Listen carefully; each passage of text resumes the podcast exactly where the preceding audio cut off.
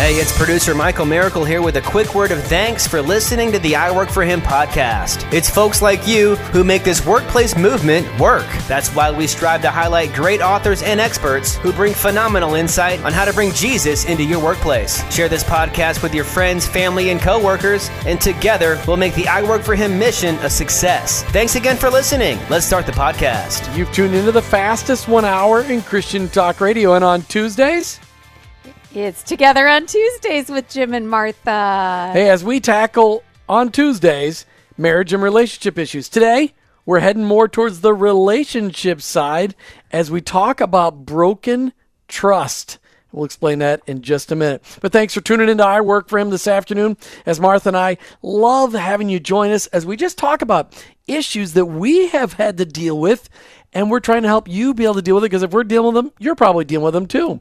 And we always try to find guests and authors and highlight ministries that are helping us connect our faith to what we do each and every day. Help us connect what we hear on Sundays, what we do in our nine to five. And to recognize that our marriages, our relationships, they are a huge impact on the community around us. If our marriages are strong, then our witness is strong. But if our marriages are weak, people are looking at us going, hey, well, there's nothing really different about Jim and Martha's marriage. So why do really, they're Christians. What's the big deal?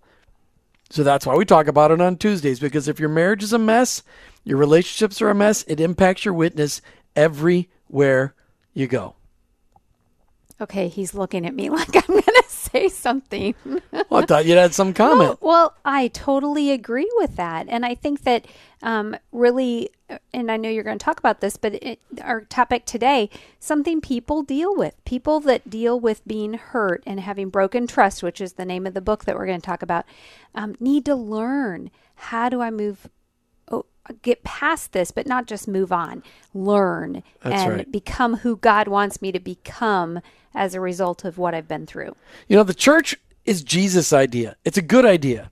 We need to do everything we can to support the church, the body of Christ, working together, living together, solving problems together. However, there's problems in the church. That's because people are involved. It's so easy to get involved in the politics of the church and think it's about me or you. Then there are other issues within the body of Christ. People who use the Bible to rule over people or or control people or abuse people. Let's face it, we've all been hurt within the church at one point in time or another. But we need to remember, Jesus can heal all things. He came to restore all things. He can take your pain and use it to encourage someone else. We have to deal with this pain in the church so that it isn't more attractive. It is attractive to the lost world that lives hopeless without Jesus. If we're bitter and rejecting the church and bad mouthing the church, then how can we expect people to be attracted to the church, to be attracted to Jesus? Understand that when I say the church, I'm not t- talking about the four walls church or church denominations. I'm talking about the body of Christ, which has members in it from every tribe and every nation, nation both the rich and the poor, the young and the old. And, and we're going to talk about it today. We're talking about this book, Broken Trust, by Remy Diederich. He wrote this book, and I got a hold of it, and I just could, after I could started reading, I couldn't set it down because this is something that we've definitely experienced and definitely want to share with our audience. Remy Diederich, welcome to I Work for Him. Good to be with you today, Jim and Martha. We're so excited to ha- highlight your book, and, and, and you know, I, I can't imagine this book was an easy book to write uh, because you're a pastor, right? Right, right. So, I mean, did you write this book from uh, i- from your heart because of things you've experienced, or things you've seen, or things people have accused you of? I mean, what, what where did the book come from? Uh, not from what I've accused, uh, not from what I've been accused of. Just, just to back up a little bit, broken trust. So the, the subtitle to the to the book is a practical guide to identify and recover from toxic faith, toxic church, and spiritual abuse. So that's what we're talking about. You were talking about kind of marital relationships, and I think I think spiritual abuse and toxic faith can definitely play into marital relationships. But yeah, why I wrote the book for a couple of reasons. One, I had experienced what I consider toxic faith and spiritual abuse in my life, but I didn't really think about that. It was years ago. I moved on and put it in my past. But now that I'm a pastor, we continually have people come into our church who have been hurt deeply um, in their ch- past church experiences. And so I've taken note of that, and we've tried to be a safe place for, for people. But then, um, about two or three years ago, there's a church not too far from our city that I have some familiarity with that went through a, a spiritually abusive situation, and it just brought all all of my past experience up to the forefront. And so I started writing blog posts, uh, really to to hoping that hoping that people from that church would read them, which they did, and speak some truth and some insights, some practical next steps into their situation. And then after I wrote all those blog posts, I you know I thought, okay, that's done.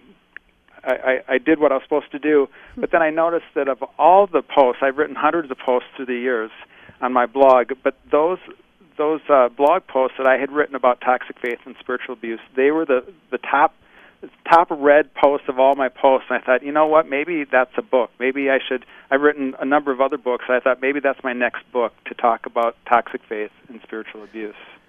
So, as a pulpit pastor in Menomonie, Wisconsin, which you know, I, I said that very well. I'm very impressed. The first time oh, you said that. No, it's because I'm from Minnesota, so I know how to say it. Oh, so. really? Good for you. yeah, yeah. Absolutely. Otherwise, you're right. People are going Menomonie, right, yeah, right. Monoma money, Monoma money. That's what it is. All right, yeah. Menomonie, Wisconsin. All right. So, how did the Lord lead you to being a pulpit pastor there in Menomonie, Wisconsin? Well, we would take uh, like uh, 10 hours to go through that. I'll give you the short version. Uh, I so I grew up in Bloomington, Minnesota, and that's oh. spent all my early years there. Went to the University of Minnesota. That's where I met my wife, and I lived there for about another 10 years until I moved to Wisconsin. I was involved in uh, ministry uh, right out of college.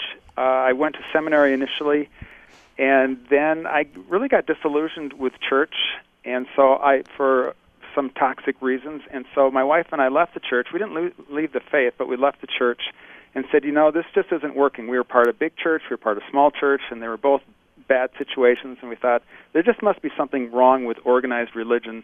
And so we got together with two other couples, and we moved to western Wisconsin, where I still live today and we bought a, I don't live on the farm, but we bought a farm at the time with these two other families and we said we're just going to love Jesus and love each other and just leave it at that, you know, and we're not going to deal with the church.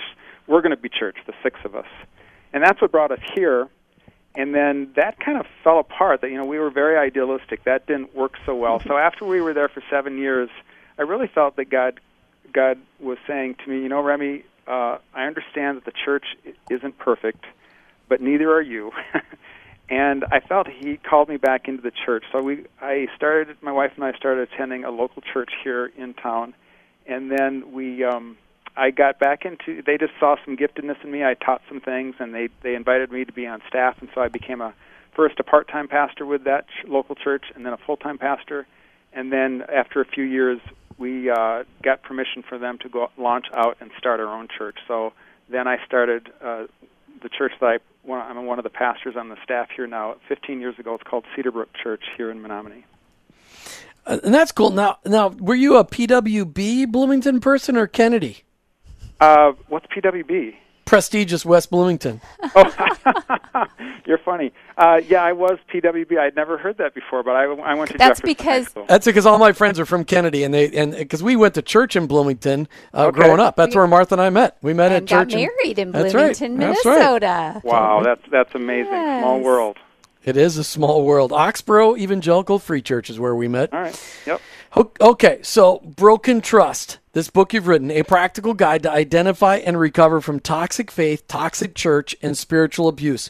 Why don't you just give us some definitions? What is toxic faith? Okay, well, toxic faith is, is pretty simple. It, it actually, I, throughout the book, I use the book, Paul's letter to the Galatians, quite heavily because he does a good job. Paul does a good job of talking about what toxic faith is. What was happening in the Galatian church is that Paul had gone in there and he had preached the gospel to them that they were they were saved through faith in Christ and they accepted that and everything was good. He left, and then some Judaizers that he would call them Judaizers, Jew, people, Christians, but were Jewish Christians who said, you know, Jesus is great, but you still need to follow the law. And so those poor Galatians, they thought, oh, oh, Paul didn't tell us about that. So they started to work back into their faith that they needed to please God by uh, checking off a number of boxes, uh, d- fulfilling a number of performance, you know, hoops that they had to jump through to make God happy. And when Paul found out about that, he wrote him back and he said, "You guys, you're crazy. This this is not what I I taught from the beginning. You didn't receive the Spirit because you you did all these religious laws. You received the Spirit because you believed in Jesus Christ." And so, toxic faith is simply trying to per- perform to please God by your religious actions, or you know, it might be because well, I pray for an hour a day. I've got to do that an hour a day to keep God happy. There's hundreds of things that you might come up with to make that you think will make God happy. So that's mm. that's a toxic faith. Whenever you add something to Jesus. We are your hosts, Jim and Martha Brangenberg. As together on Tuesdays, we tackle your marriage and relationship issues. And speaking of marriage issues, Martha, you just heard the commercial. For those people that aren't listening to the podcast, if you listen to the podcast, that's what we're going to talk about right now. We've got the marriage retreat cruise coming up February 8th through the 12th, 2018. We just have a couple of spots left. We do. So um, we would love for somebody to consider this end of the year kind of time to think about next spring. Great Christmas present. Great Christmas Great present. Great Thanksgiving present. But if you're going to surprise your spouse, please let us know so we don't like blow it, you know, yeah. by sending you an email. Hey, thanks for registering. And if you've been thinking about it all year, now is the time. It is. Because pretty soon we're going to cut it off. But yeah. we're excited. We got some really, really cool stuff we're going to be talking it's about. It's going to be a good retreat. It will be an amazing. It will be the best one ever. I think. I sure hope so. All right, it's cruise your way to a better marriage retreat. Go on to iworkforhim.com. That's iwork, the number four him.com. Click on the events tab and you can find out all about it and talk to Rick Saltarelli from Salty Breeze Cruise Planners. He'll help you with all the details getting signed up. Don't you just love that name, Salty Breeze? Yes, it's I do. Perfect. I can't wait to have a salty breeze in my face later this afternoon. Okay, we're talking today with Remy Diederich.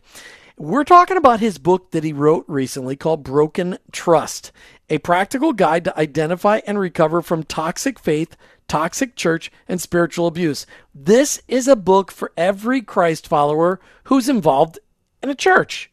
Why? To learn what not to do. Because most of the time, it's not the leaders of the church that are doing stuff, it's the people inside the church, but it's everything. But this is a great resource, God. I loved reading it. I laughed and giggled and cried all the way through the book. Martha? So before the break, Remy, we were talking, you were explaining that toxic faith is basically when we take and add anything to our relationship with Jesus. Is that that's kind right. of a good nutshell yeah, synopsis there? way to say it. When you're so, trying to add performance. Uh, okay. So with that, it, describe for us what toxic church is. Well, it's just when that when a, a church takes on that toxic uh, faith mentality, it, it's mm. often very subtle. Uh, a toxic faith is is very subtle in the, the environment of a community, but it's, it's the, the things where the, it's implied. It's implied that, well, like I mentioned before, that well, of course you pray every every morning for an hour, right? And it's very intimidating for people, especially when you're new to the faith, because you feel like you have to live up to these. Sometimes they're just unspoken rules that are that everyone kind of seems to accept in the church, and it can be very intimidating. Like, well, I, I came to Jesus because he, I was told that he accepts me unconditionally. But now that I'm in the church, I'm in the faith. It seems like there's all these expectations that if I don't live up to them, the church is going to reject me, my pastor is going to reject me, and and God forbid that God might even uh, reject me. So it's it's not always preached on Sunday, but sometimes when you uh, throughout the week, it's just implied through the different conversations. Hmm. So is it safe to say that a toxic church which adopts toxic faith is really they're adding things to the gospel to help people feel i mean to, to tell people this is what's really your your salvation your relationship with Christ is all contingent upon all these extra things instead of the freedom, instead of presenting the freedom that really came with Christ.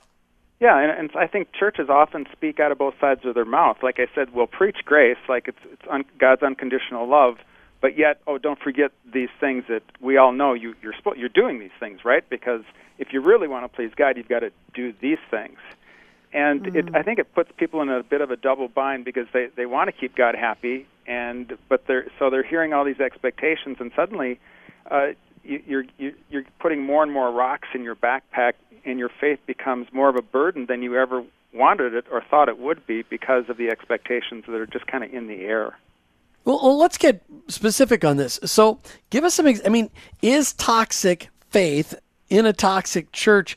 Are those things that are just added or you know, like, well, hey, you got to do this and this and this, or is it also you shouldn't do this, this and this? I mean, is well, it both? I think, I think they can they can be both. I mean, I, I think maybe in some of the more old school churches, they, there was lots of rules. You know what mm-hmm. what you mm-hmm. could and couldn't do, and some some churches today are still holding have holdovers from that. I mean, even maybe something that is more true in the South than it is in the in the North. But when people come up from the South, like if you aren't using a King James Bible, then there's just something wrong with you. I mean, we all know, don't we, that it's the King James Bible, and you go, oh, gee, I I didn't know, I didn't know that. So that's that's just one of the hundreds of expectations that people might put on other Christians to make them feel like if you're not doing it right, you know, then you're really not a good Christian. I remember one sermon from a pastor many years ago. He was talking about praying for your parents, which is a great thing to do. But then he kind of summed up his whole sermon by saying, you know, and if you're not praying for your parents every morning, then you're just not a very good Christian. And I thought, wow, that's that's a heavy load to put on uh, all of us here at the church to tell us that we're not a very good Christian if we don't pray for our parents every morning to get saved. You know, you know what I'm saying? Mm-hmm. Well, you know, you said something about old school, and I was actually thinking in my head, like when I was a kid, we would have probably referred to some of those where it was very apparent that they were just very legalistic and Right. um, had a lot of rules that I couldn't find in my Bible. And um, you know that I think I think we've we've even distorted it a lot more since then, but that's what I remember seeing growing up going, well, how does this reconcile with what I see in scripture and why would I have to do that if especially the the lesson of grace is being taught? But it's so true on the King James thing because we live south of the South. The South is actually north of here in Tampa Bay, Right. but we live south of the South. But it is true. People think that well, that is that was the original translation, King James. That was the original. I mean, and it was the first English translation. But people forget that it was actually a translation. And the stuff today, we got better tools. We got more tra- uh, manuscripts available to us. I mean, it the stuff today is more. It, it you get an argument about and you're like, hey, whichever one you want to read, it's still all translation. But it's it's funny how people get caught up. All right, but I want to talk about why we're talking about this today, because Christ followers listening to the show today in their workplaces are going, I'm frustrated with the church. Uh, I, I've I've been hurt by the church, and I'm having a hard time inviting my friends that I work with to church or the people that I live with in my neighborhood to the church because I'm I- I'm I'm I'm not sure I want to invite anybody that to that environment. And, and so we wanted to be able to talk about some of the solutions, but we got one more definitions to provide. What what is the definition of spiritual abuse? Well, spiritual abuse kind of takes toxic faith to the next level. I mean, I've said that spiritual abuse is really the fruit of toxic faith. If if you're around toxic faith long enough, I think spiritual abuse is going to happen. And that is where people start to use their faith to manipulate and control other people for their own benefit. And so I that and it can get it can be subtle. It can be subtle just like because I'm convinced that I'm right, Jim, I want you and Martha to to live your your Christianity just the way I want it to be lived because I think I'm so right. Or to the extreme where I might be trying to control you with like with mind control. I might be, you know, even forming a, a type of cult. Or it, the worst case scenario would probably be uh, sexual abuse, where pastors have taken advantage of people in their congregation sexually, uh, but justifying it spiritually to the people, having power over people, using God and the Bible and, and their their spiritual authority. You know, I want to interject something there because something you said just made me realize that to a certain extent, and this is why we're talking about it, about it on the air, is we all need to check ourselves because you made the comment that you know um, spiritual abuse can be in the form of well i just believe that the way i believe it is right so you need to be like me. And i know that there are areas of my life where i am guilty of that. And I don't mean to be, but because I've ha- allowed something performance based to to define my my own faith, I expect everybody else to follow that as well. So I think that's a good challenge for all of us to say, let's make sure we're not being toxic in any way because we certainly don't want it to lead to spiritual abuse. Yeah, I And- think that's really true. And I, I just had to admit, I mean, in the book, I admit, you know, in my younger days, with, with my passion and zeal and probably ignorance, that I was a spirit, spiritually abusive in some of my leadership because I just I was so convinced like God's God has spoken this to me. This is what I need to do, and so I would impose what I felt He was telling me to do on other people. Like, hey, you need to do this too. Mm. And I, I wasn't trying to be abusive, but just because I was ignorant doesn't mean I wasn't abusive. So I think I think many people can end up uh, certainly being toxic and possibly even abusive with their faith and how they impact other people around them. Well, and it's understanding that because you experience God one way doesn't mean the next person is going to experience God the same way because we're 7 billion different people all created in the image of God. So we all experience God a little bit differently. But I will tell you, growing up in the upper Midwest, like you, uh, I grew up in Burnsville, you grew up in, in Bloomington, so across the river from each other, we grew up in a very conservative area that even though there was a lot of denominations, they were all very similar. And very few people were radical in their faith. Uh, sure. At least that's what I saw. And, and, so when somebody was radical in their faith, a lot of them got, you know, if somebody started talking about being moved by the Holy Spirit, you're like, wow, you don't fit into Minnesota. You know, I mean, it's like, wait, we don't talk about the Holy Spirit here. So it's it, it's how do we deal with the differences in the faith and embrace them because we all experience God differently. All right, we're back with Remy Diederich as we're talking about his book and the topic of really toxic faith, spiritual abuse, toxic church, all these things, kind of the negative side of church, some of the things that we've all experienced, but but to understand that Jesus came to heal all these things, and sometimes we're called to heal some of them or bring healing, and sometimes we're called to walk away. But I think, Remy, that's the question I want to start with next is how do we know if we're involved in a toxic, spiritual, abusive situation? How do we know? Well, I think, like I mentioned when you asked who, who did I write this for, I think sometimes people get in a situation, and it is um, it it's not always clear at first, but I think you can just check your you know what is your spirit saying to you when you start to feel uh, pressured or intimidated or guilted into serving or uh, giving your money or maybe just even attending a service. And this, there seems to be pressure, like there's there's unspoken pressure to to uh, show up in these different areas. It's like, well, wait, what are you saying? If I don't give and if I don't serve and if I don't show up on Sunday, what are you saying about me? Is there some kind of implied um, denigration of me as a person? Am I not a good a person or Christian in your eye? And so I think that's what makes it toxic when you start to feel like there's certain hoops you need to jump through in order to make other people happy. Mm, that's that's great. So what are some of the Oh, go ahead. Well, I was just going to say and beyond that when it becomes abusive, when you start to when you start to feel that your leaders are actually trying to take advantage of you through you know, through maybe their spiritual intimidation or their mastery of the Bible or their special doctrine, then it gets really scary that they're trying to control your life and manipulate you, manipulate you to their own end. So it's like like I said, it starts with toxic faith, but if you let that run wild, it can become very abusive. Well, and it becomes more about the people than about Jesus, and I think that's maybe another clue people can sure. uh, kick into. Right. You know, and it, and again, just reminding people that it may not be super obvious. It could start with those simple things like, well, if you're not in the doors three times a week and you're not doing this or doing that, you know, it's not always things that are um, r- immediately a check in your spirit. It just may be, oh, that's how they do things here. But if it becomes where that is more um, than about the relationship, then you know really checking on that. So when people are running into these kind of situations, um, a lot of people won't confront them. Uh, right. why is that? Well, there's there's a number of reasons that I mean my maybe a, a, a question before that is what do you do mm-hmm. when you do when you find out that you're in a toxic okay. or spiritually abusive situation? And my answer to that is, is very simple: either to leave or to confront it you know, leave or confront. It's I I compare it to being in a, a burning building. What what do you do when you're in a, a burning building? Either you try to put it out if that's if it if it's at all possible, you want to put it out. But if you can't put it out, if if that fire is too big for you, you just got to get out of there. And I think it's very true. And the same same is true in a when you're in a spiritually abusive church or a toxic church.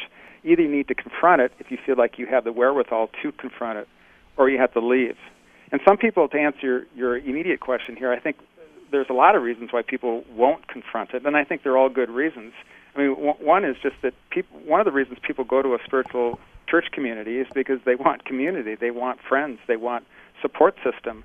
And if you leave that church, you're leaving your family. You're leaving your church family. So some people weigh, you know, weigh the, the pros and the cons, and they say, well, I, I love these people. I'm going to stay because my friends are here, even though I don't like I don't like the you know the environment, the toxic environment. So that's one reason. Mm-hmm. Another reason is just that people are afraid of being wrong. They're like, well, I think I think it's toxic, but what if I'm wrong? And and maybe taking that to an extreme, what if I'm not only wrong, but what if what if God judges me for leaving the church? You know, people might have a, a very negative view of God, and they might be afraid that God's going to somehow punish them for leaving the church. Hmm. What would you, how would you describe a toxic leader, church leader? I mean, what would that look like? Uh, well, it, it, comes from from many different. Uh, there's many reasons why a, a, leader might be toxic. I think a lot of one, uh, a fundamental reason for a to- leader being toxic is often their own insecurity, and they need to be affirmed by their followers. And so they are often putting themselves in a position of control over people because that that empowers them. That makes them feel valuable. That makes them feel spiritual to be for to have people under their power. So when you start to feel that uh, vortex that that they're creating a force field that draws everything to themselves, and like Martha said, you know, away from Jesus and towards themselves. I think you start to go, wait a minute here. This person isn't pouring his life out like the Apostle Paul was he'd often talk about how he poured his life out for his people, for his the churches. But if you see that someone is using the church people for their own benefit, you go, this is this he's got or he or she they have that backwards here. There's something significantly wrong here.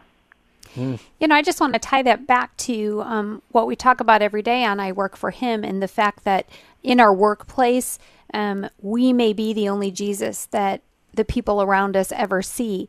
And with this in mind, I think of how many people we have known over the years that part of their story is they may say, Well, I got burned by the church. Mm-hmm. And I, or I left the church, or my family, you know, whatever, and, you know, fill in the blank about the church. There are so many people that have, unfortunately, this is part of their story. And I love the fact that you've given a resource that can help people um, process it because we don't want to bring that into our workplace and, and just stay in the damage and stay in that hurt. So um, I just was thinking about the fact that if that if that's where our testimony ends, well, we left because we were hurt, we didn't like it, you know, it was it was bad. Then that is what the non-Christ followers around us are going to remember. Well, and I think yeah. that's really where we want to turn the conversation, mm-hmm. Remy, because your book isn't just full of hey, here's all the negatives. Right. Your book right. is full of here's how you can move forward, and it's so powerful. Because I, I, I, be honest with you, one of the things I've learned is that a lot of people who call themselves atheists are former churchgoers. Exactly. Uh, and they've been burned by the church in one way or the other, and that turned them against God. So I think it's really important that we understand uh, uh, after we have experienced a toxic faith or a toxic church or spiritual abuse, how do we get healing? Yeah, I was talking. Uh, I was doing another interview just the other day, and and the the interviewer was saying, you know, that this book is for church people, and I said, well, uh, just let me pause there. It's yes, it's for church people, but I think so. Just what you just said. There's so many people who have left the church because of a toxic situation. I really think this book is probably uh, also for people that have left the church, people that no longer would identify as a Christian because if they could read something like this and go, "Oh, wait a minute, maybe I gave up too soon. Maybe I was a part of that wasn't Christianity. What that was was toxic. Uh, that was even abusive. And if I would have known that, I could have done some things. So I'm I'm hoping that some people will read this book and it'll it'll help them to understand what they were a part of and why they they left mad and and I'm really agreeing with them. I'm saying, you know, you should have left that church. Leaving was the right thing to do. All right, so uh, getting healing though. I mean, there, I mean, you, you said, hey, we're either going to confront or we're going to leave, and that's the beginning of the process. Yeah. But it's because a lot of people, a lot of times, people have waited a long time to confront or to leave. Right. How how do they go about recovering? Because it's almost like a little church, and not to downplay this, but it's like a little church PTSD. Yeah. You know, they how did they do it? Definitely, and I, uh, I I, another reason I wrote the book is I really want people to seek healing. From my observation, I've talked to so many people this past year in the writing of the book, just really hundreds of people who have come out of bad church experiences.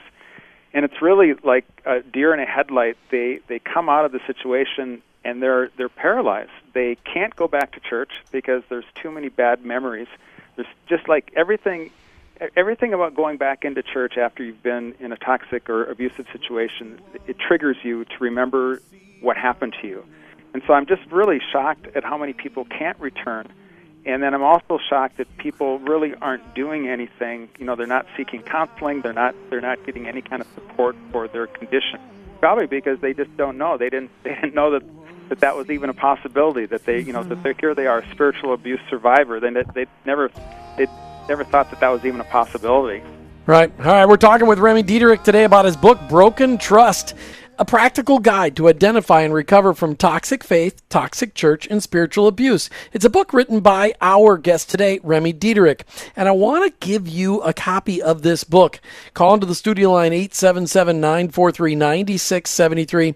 If you have experienced toxic faith, toxic church, or spiritual abuse, this is a book that will help begin the healing process, and it's a book you can share. 877 943 9673.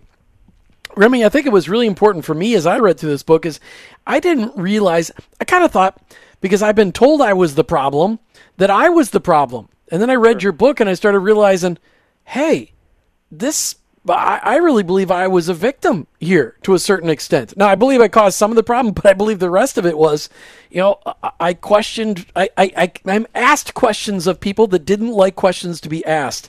And that caused me to get ostracized. But that's not really a bad thing to ask questions. And that was one of the signs that you brought up. Hey, if you got a leader that can't be asked questions, that gets to be a little dangerous. Yeah, I think leaders really they need to show some uh, vulnerability uh, on, on their part, is to to be transparent. And so, when someone like you, uh, a church member, comes forward and asks honest questions, and maybe you know maybe you don't do it in the right spirit, maybe you are critical, but I think that's that's where the, it's up to the leader to show some humility and even listen to someone who's very critical and say, you know, I want to listen to you. I want to hear what you have to say. If there's anything that that you are concerned about, I'm happy to go the second mile to help you to to uh, see from my perspective. And if I'm wrong, I'm I'm going to admit it and I'm going to change. So I think for whatever reason, a lot of pastors are just very defensive when it comes to getting input or any criticism from the church, and they unfortunately will put themselves in a, in a position of authority. I mean, they they have authority, but I mean they elevate themselves like we're untouchable. No, you don't get it. You don't ask us questions. We ask you questions, and then uh, and oftentimes people get kicked out or or shoved out um, because they didn't they didn't agree with the pastor, and I think that's unfortunate. You know, I just want to say, though, um, one thing I was thinking about as you were explaining that is the fact that um, we all fall short on the side of affirming our leadership. And so um, I just want to encourage people um, with that, that, you know, they do get, I'm sure, a way uh, larger amount of criticism than affirmation. So, Remy, let's just ask you. You're a pastor of a church. How, how big's your church? How many people, regular attenders, do you have at your church? How About 500. Okay, so you got 500 people at your church there in Menomonie, Wisconsin. What's the name of your church again?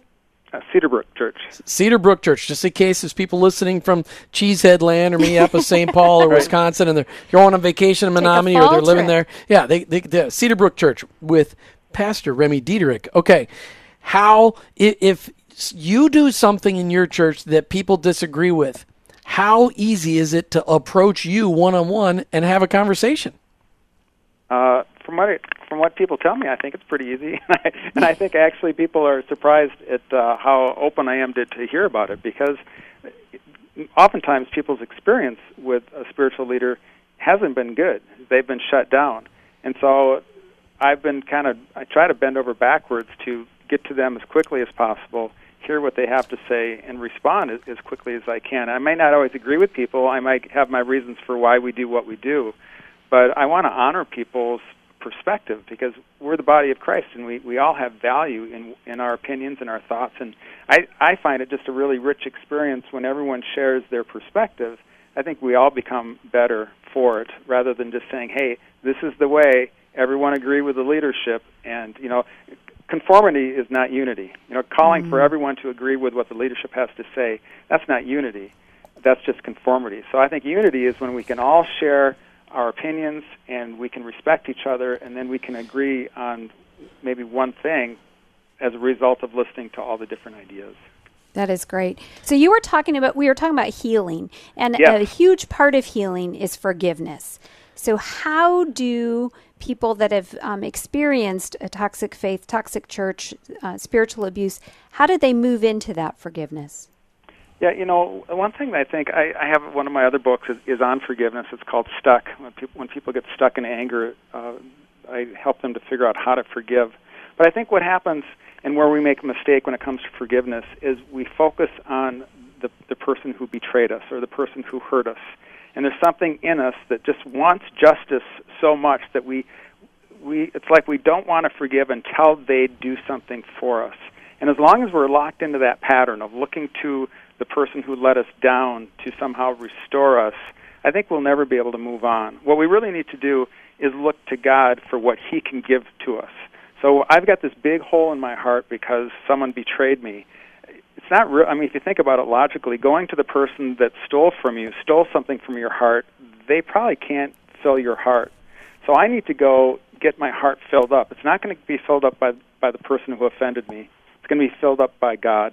So I would just encourage people uh, to, because some people can just obsess over their hurt for years and they never move on. If you can shift from looking for payback, you know, for the person who hurt you to restore you, and if you can turn your attention to God and say, God, I've got this huge hole in my heart. I, my offender is not going to fill up that hole. God, I need you to fill up that hole. And once once you open yourself up to that, I think God will start to fill your heart and then you will be able to offer forgiveness to the person that hurt you so much. So, how do you see people recovering or people suffering from toxic faith, toxic church, or spiritual abuse? How do you see that leaking into their workplaces, their daily life? But I think sometimes it can be easy when you're in a, in a workplace, and if you just have a superficial conversation, uh, about, oh, do you go to church? Yeah, I go to church. We can assume that, all oh, these people are Christians and everything's good at their church because they're good church people. The truth might be that everyone might be going to church, but every everyone could be having some struggles in that church. And if if you're having struggles in your church and you're a, you're a dedicated Christian, that's going to weigh on you just like a bad marriage. And so I think from an employer's standpoint, it's it's an important for an employer to be sensitive to the fact that you know that person might not they might have trouble in their home but they might have trouble in their church too, and, and these are things gonna, that are going to be impacting their employees. So I think it's good to be sensitive to those things. And I think it's also important as an employer, like if you're in a Christian employer, to be very careful with how you talk about your faith. I think sometimes people think that they're witnessing to their employees when actually it might be perceived that they're being somewhat intimidating. They're intimidating their employers, uh, I mean their employees with their faith and their what they think is gentle witnessing, the employee might go, wait a minute, I think you're kind of over the top here. So I think it's very important to be sensitive to spiritual issue, issues in the workplace for these reasons. Hmm. So, do you find people that have come to your church after they left a toxic situation in somebody else's church? Do you find how do, how do you help them move past being a little paranoid, being a little skeptical, being a little standoffish, being a little un- non-committal because they've been hurt? How do you yeah, help them move past that? Yeah, that's that's very that's a very real problem because that's exactly how people feel. They don't want to engage. Their trust level, like well, that's why I called the the book "Broken Trust." They don't have any trust in church or organized religion. So um, I've been very aware of that, probably because of my own situation, my own experience with being let down in a church setting. And I, what I, I tell them once I identify that that's been a problem, I say, you know what? I just want you to come and just sit in the back row and i'm not going to ask anything of you okay? Because you're in a healing process you're in a healing uh, moment you're in a healing season. And for me to ask anything of you would really be adding salt to your wound. You need healing right now. So you just sit back there and i realize that every every person heals at a different in a different time frame. So you just sit there and you receive ministry from us. And you know i might check back with you every so often to ask you an, to engage but just know that we're not going to pressure you to engage. Uh, we're not going to pressure you to be here. We're not going to pressure you to give money. We're not going to pressure you to volunteer. We just want you to heal. And what they need to, it, just having that conversation alone communicates to the person, this wounded person, that this is, hey, this is a safe place. No one's ever told me that before. No one's ever said, I'm giving you permission to do nothing. And when they see that kind of permission, it just gives them a, the ability to have, take a big breath of air and say, Oh, okay, that's that's so good to hear. I think this is a safe place. Well, you know, one of the things you said that just is encouraging there is the fact that you took time to you find out where they're at and then you um, have a conversation about that. So thank you for that example. Sure. Remy, how can people follow you? Uh, I have a, a blog called uh, Reading Remy, or so reading like a book, readingremy.com, and you can find my all my books and different blog blog, blog posts there. Can they uh, live stream your uh, your church services on Sunday morning? Yeah, you can. We have a, a uh, our church website is cedarbrookchurch.net, and then we do live stream on Facebook. Cedarbrook Church has a Facebook page, and we live stream the sermons on Sunday mornings. Fabulous. I love that. Remy Diederich, thanks for calling in from Menomonie, Wisconsin today. Thanks for doing a great job just highlighting an, an issue that we all have to deal with to a certain extent and for just being open and honest about it and sharing. Remy Diederich, thanks for being on I Work for Him today. Thanks, Jim and Martha. Thank you. You know, I, I just encourage you go on to his website, readingremy.com, get a copy of this book, Broken Trust. This is a resource for everybody, not only to identify are you in one of those situations, but are you part of the problem? Mm. That's a big thing as well.